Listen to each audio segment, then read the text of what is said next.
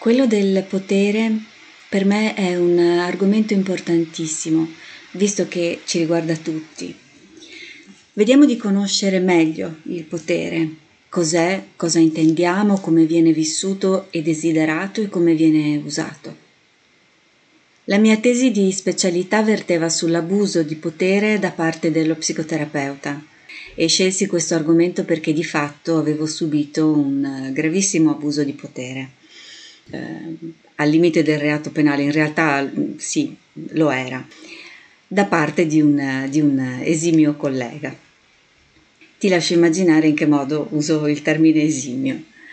Per cui iniziai una ricerca sugli effetti del potere a livello psicologico e mi sono accorta che, almeno fino a quel momento, non c'era molto di scritto eh, su questo argomento Forse la migliore rappresentazione degli effetti negativi che il potere ha sulle persone l'ha fatta Tolkien eh, nel Signore degli Anelli.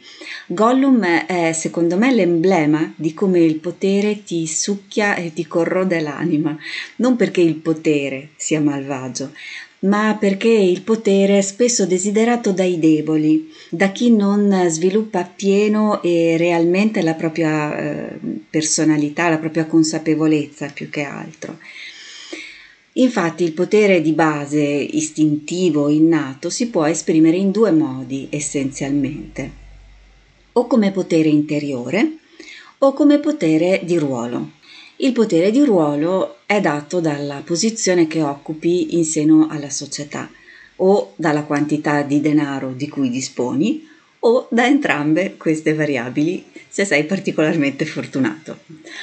Questo è un tipo di potere che lascia deboli le persone però e eh, che si esercita sostanzialmente attraverso gli abusi perché non crea relazione. Il potere interiore è quello che trai dalla conoscenza di te stesso e dal come e quanto impari a volerti bene incondizionatamente. Sempre sto solito discorso. Il primo tipo di potere è il più gettonato, è il solo al quale il sistema nel quale viviamo ha dato rilievo e importanza, dunque è l'unico che viene di fatto riconosciuto come tale. Il secondo tipo viene trascurato a livello ideologico ed educativo, anche se in realtà è molto probabile che non esista persona al mondo che non lo desidera.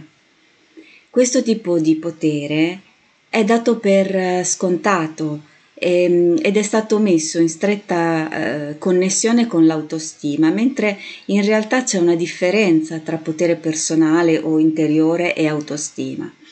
Questo è un potere che crea relazione e che rende forti. In questo episodio sviluppo un discorso sul potere di ruolo. Poi ce n'è un altro eh, in cui invece mi occupo del potere interiore. Entrambi questi poteri sono difficili da conquistare, entrambi richiedono lavoro e impegno. Ma mentre il primo tipo di potere è eh, troppo spesso già assegnato alla nascita in un certo senso, L'altro tipo di potere è raggiungibile da chiunque si voglia impegnare. Dico che è già assegnato alla nascita perché eh, il sistema nel quale viviamo è retto da una aberrazione della legge naturale del più forte, che è tesa a ostacolare i cambiamenti. Eh, la legge del più forte implica che chi è più forte, più svelto, più capace, eccetera, in un determinato momento, vince sull'altro ma chi è più forte va deciso di volta in volta, come nelle gare sportive, al- almeno quelle non corrotte. Per quanto riguarda la nostra società, risulta invece abbastanza complesso produrre dei grandi miglioramenti nella propria posizione sociale ed è più facile o restare nella propria posizione o scendere piuttosto che salire di grado. Infatti molto spesso il più forte è stabilito dal sistema, dall'estrazione sociale, da determinate condizioni tenute rigidamente invariabili ed è questa rigidità che costituisce l'aberrazione. Il più forte è per lo più eh, solo quello più fortunato, diciamo così, e non il più meritevole. E d'altronde anche il merito è stabilito sulla base di assunti decisi a priori e tali da rafforzare ulteriormente questo sistema, onde evitare assolutamente qualsiasi cambiamento. Non c'è mm, una vera apertura mentale che lasci spazio al nuovo, all'innovativo, a meno che non sia un nuovo che garantisce questo sistema e la sua verità, che deve restare l'unica possibile. Il migliore non è quasi mai il migliore, ma è quello che risponde meglio ai presupposti stabiliti e che è assolutamente integrato in questo sistema. La possibilità che ci rimane se vogliamo cominciare a cambiare la situazione è quella di renderci più consapevoli della nostra parte di potere, con relativa assunzione di responsabilità e quindi cominciare a cambiare noi stessi cosa che però molte persone non desiderano fare. Il potere ha infatti anche una grande valenza identitaria, pure per chi sente di possederne poco, eh, perché non lo coltiva magari o perché ne ha poco, se si parla di potere esterno, materiale. L'uomo animale ha bisogno di provare potere, ne ha bisogno per vivere, è essenziale per l'espressione di sé. Il cambiamento diventa una minaccia per il proprio senso di potere di base e dunque per la propria identità inconscia. Questo è uno dei grandi motivi per cui è così spaventoso cambiare. Appoggiandosi unicamente al potere esterno, si ha una scarsa forza interiore e cambiare diventa un'ulteriore minaccia per il senso di sé e per la propria sopravvivenza. Il potere che permette di affrontare i cambiamenti è quello interiore, fluido e non rigido ed è fortemente adattivo, però è un potere che va coltivato. Solitamente invece ci si dirige verso il potere esterno, il potere di ruolo, senza contare che il potere è anche una droga, eh, la sua presenza fa sì che si producano dei neurotrasmettitori che sono compatibili con determinate eh, sostanze stupefacenti, in particolare è similare alla cocaina. E, e, dunque si sviluppa una vera e propria dipendenza psicologica che non può mica essere sottovalutata.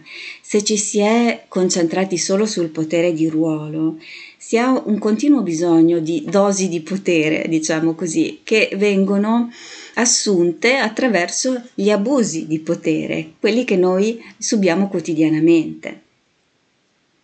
Il potere è sia un'emozione che un sentimento. È un'emozione quando non viene eh, elaborato, resta di, nei primi tre chakra e si esprime di più nella materia. E questo è il potere di base che abbiamo tutti e che la maggior parte delle volte eh, si esprime come potere appunto di ruolo. Diventa un sentimento quando viene elaborato ed entra nella consapevolezza profonda, quindi nel quarto chakra, quello del cuore, che è un cervello vero e proprio, bisogna ricordarlo sempre, secondo me. Tutti abbiamo bisogno di provare potere e coloro che lo negano lo fanno perché temono gli effetti negativi del potere ritengono che se accettano di riconoscere il bisogno di esercitare il potere che hanno, diventano sporchi e cattivi. Infatti è d'abitudine ritenere cattivo e immorale il potere, mentre invece è tale solo l'uso che se ne fa. Il potere è un, un ingrediente essenziale ed è questa la ragione per la quale andrebbe seriamente analizzato e insegnato, affinché divenisse per tutti un sentimento e non restasse confinato eh, nel regno dell'inconscio e delle emozioni. Restando lì, il potere si esprime spesso attraverso l'inconscio e le persone lo usano e ne abusano o senza saperlo o senza volerlo riconoscere. Così emerge nelle relazioni in tutte, da quelle sociali a quelle personali e troppo spesso lo si usa contro l'altro e non a suo favore e verso l'altro. Così nei luoghi di lavoro si scatena sotto forma di mobbing nei casi peggiori e in tutti quei comportamenti non collaborativi che vanno a peggiorare il clima interno e i servizi. nelle relazioni intime che ruotano intorno alla dinamica di potere, controllo, dipendenza, viene eh, esercitato in tutti i modi. Eh, non solo le relazioni intime ruotano alla dinamica eh, potere, controllo, dipendenza, eh, faccio una precisazione, tutte le relazioni entrano in questa dinamica. Basterebbe insegnarlo e dare finalmente importanza all'enorme contributo che la psicologia può dare alla società e le cose sarebbero migliori per tutti, secondo me. Ma ovviamente, siccome anche la psicologia è una cavolata, a meno che non sia fatta con l'aiuto di macchine e non si possa esprimere per mezzo di statistiche, è chiaro che non lo si fa. Tutti coloro che per mestiere hanno un potere che esercitano su altre persone dovrebbero fare un lavoro specifico su se stessi per potersi rendere consapevoli del potere che hanno e di come lo usano, secondo me. Quindi i magistrati, i funzionari di alto livello, i politici, i poliziotti, gli insegnanti, i medici, gli psicologi e così via, a mio avviso, dovrebbero avere questo obbligo congiunto agli altri di tipo professionale. Ma non è così. E gli abusi di potere sono costanti e all'ordine del giorno. Ne viviamo immersi tanto da non prenderli più nemmeno in considerazione. Sono diventati normali. Strana parola questa, che appiattisce qualunque significato e rende vane le proteste. Se è normale, va bene così. Insomma, faccio qualche esempio di questa normalità. Sono alla posta e attendo il mio turno e intanto osservo il comportamento delle impiegate. Vedono che ci sono persone che attendono, ma sembrano non preoccuparsene. Immagino che sia stato insegnato loro che non devono farsi prendere dall'ansia mentre, lavora, eh, mentre lavorano, devono svolgere il loro lavoro prendendo il tempo che richiede e le persone ovviamente devono aspettare. In realtà questo è vero se tu davvero lavori e ottimizzi il tempo tuo e altrui. Poiché hai uno stipendio assicurato e tra l'altro fino alla quindicesima alla posta e hai anche il diritto a una o due pause comprese nel turno di lavoro, quando lavori devi lavorare. Invece vedo che queste chiacchierano sia tra loro che con gli utenti, sforando il tempo necessario all'assolvimento del lavoro. Chiacchierano perché gli va di chiacchierare, non perché nel frattempo sbrigano gli obblighi. Sanno di avere il potere di farti aspettare. Che tu resti o che tu vada, a loro non interessa, nulla viene decurtato loro dallo stipendio non devono avere tanta cura per i loro clienti, possono tranquillamente usare contro gli altri il potere che hanno, creando disagio e malumore e riversando sulle persone il loro stesso malessere. E questo è un chiaro abuso di potere, che però viene considerato normale e accettato come tale. Ah, si sa che quando si va in posta bisogna aspettare. Un conto è aspettare perché la persona sta lavorando, un conto è aspettare perché sta chiacchierando. Oppure, un altro esempio, ci sono persone che non danno mai per prime. Sono quelle persone che non ti cercano mai, sembrano non interessarsi alla vita degli altri, non hanno mai tempo, non chiedono e dicono poco. Sono quelle persone che pretendono di essere cercate perché hanno continuamente bisogno di essere rassicurate sul fatto che sono necessarie agli altri e devono avere una dimostrazione continua della dipendenza da loro delle persone che frequentano.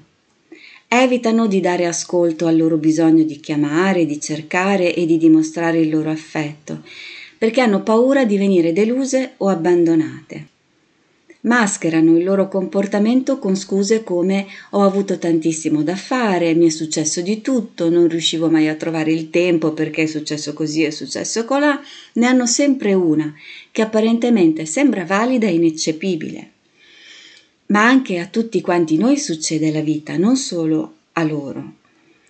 È molto difficile destreggiarsi con questo tipo di persone perché negano i loro bisogni, si nascondono alle loro responsabilità relazionali, anche se sono convinte di fare il contrario.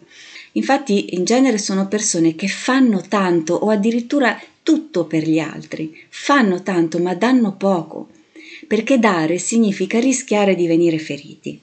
Fare non è dare e a volte vale molto di più dare di meno ma dare che non fare tutto senza dare veramente nulla di sé.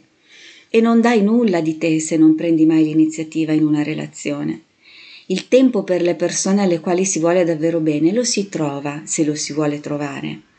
Se non lo si trova mai, allora c'è un problema di potere, controllo, dipendenza e si tratta di un abuso di potere all'interno di una relazione intima. Sono questi abusi condivisi, ovviamente, viene condiviso nel momento in cui si accetta una simile relazione.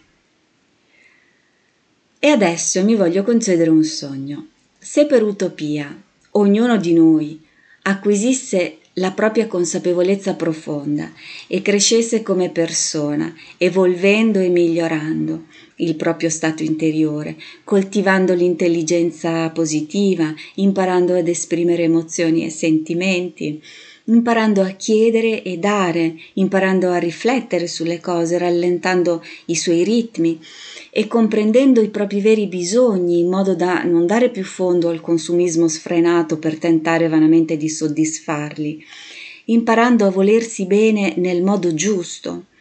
Tutta la società cambierebbe, le sue regole, la politica, l'economia, ogni cosa potrebbe cambiare e riusciremo finalmente a vivere questa vita in un modo completamente diverso. Sarà anche normale quello che viviamo, queste relazioni, questi comportamenti, ma certamente non è affatto sano e spesso ci rende infelici. Bene, questo è quanto per oggi. Il discorso sul potere continua appunto nell'altro episodio, se vuoi ti lascio il link sotto. Mi auguro che questo discorso interessi te quanto interessa me. Ti ringrazio per il tuo preziosissimo ascolto e ti auguro una buonissima giornata. Ciao, alla prossima!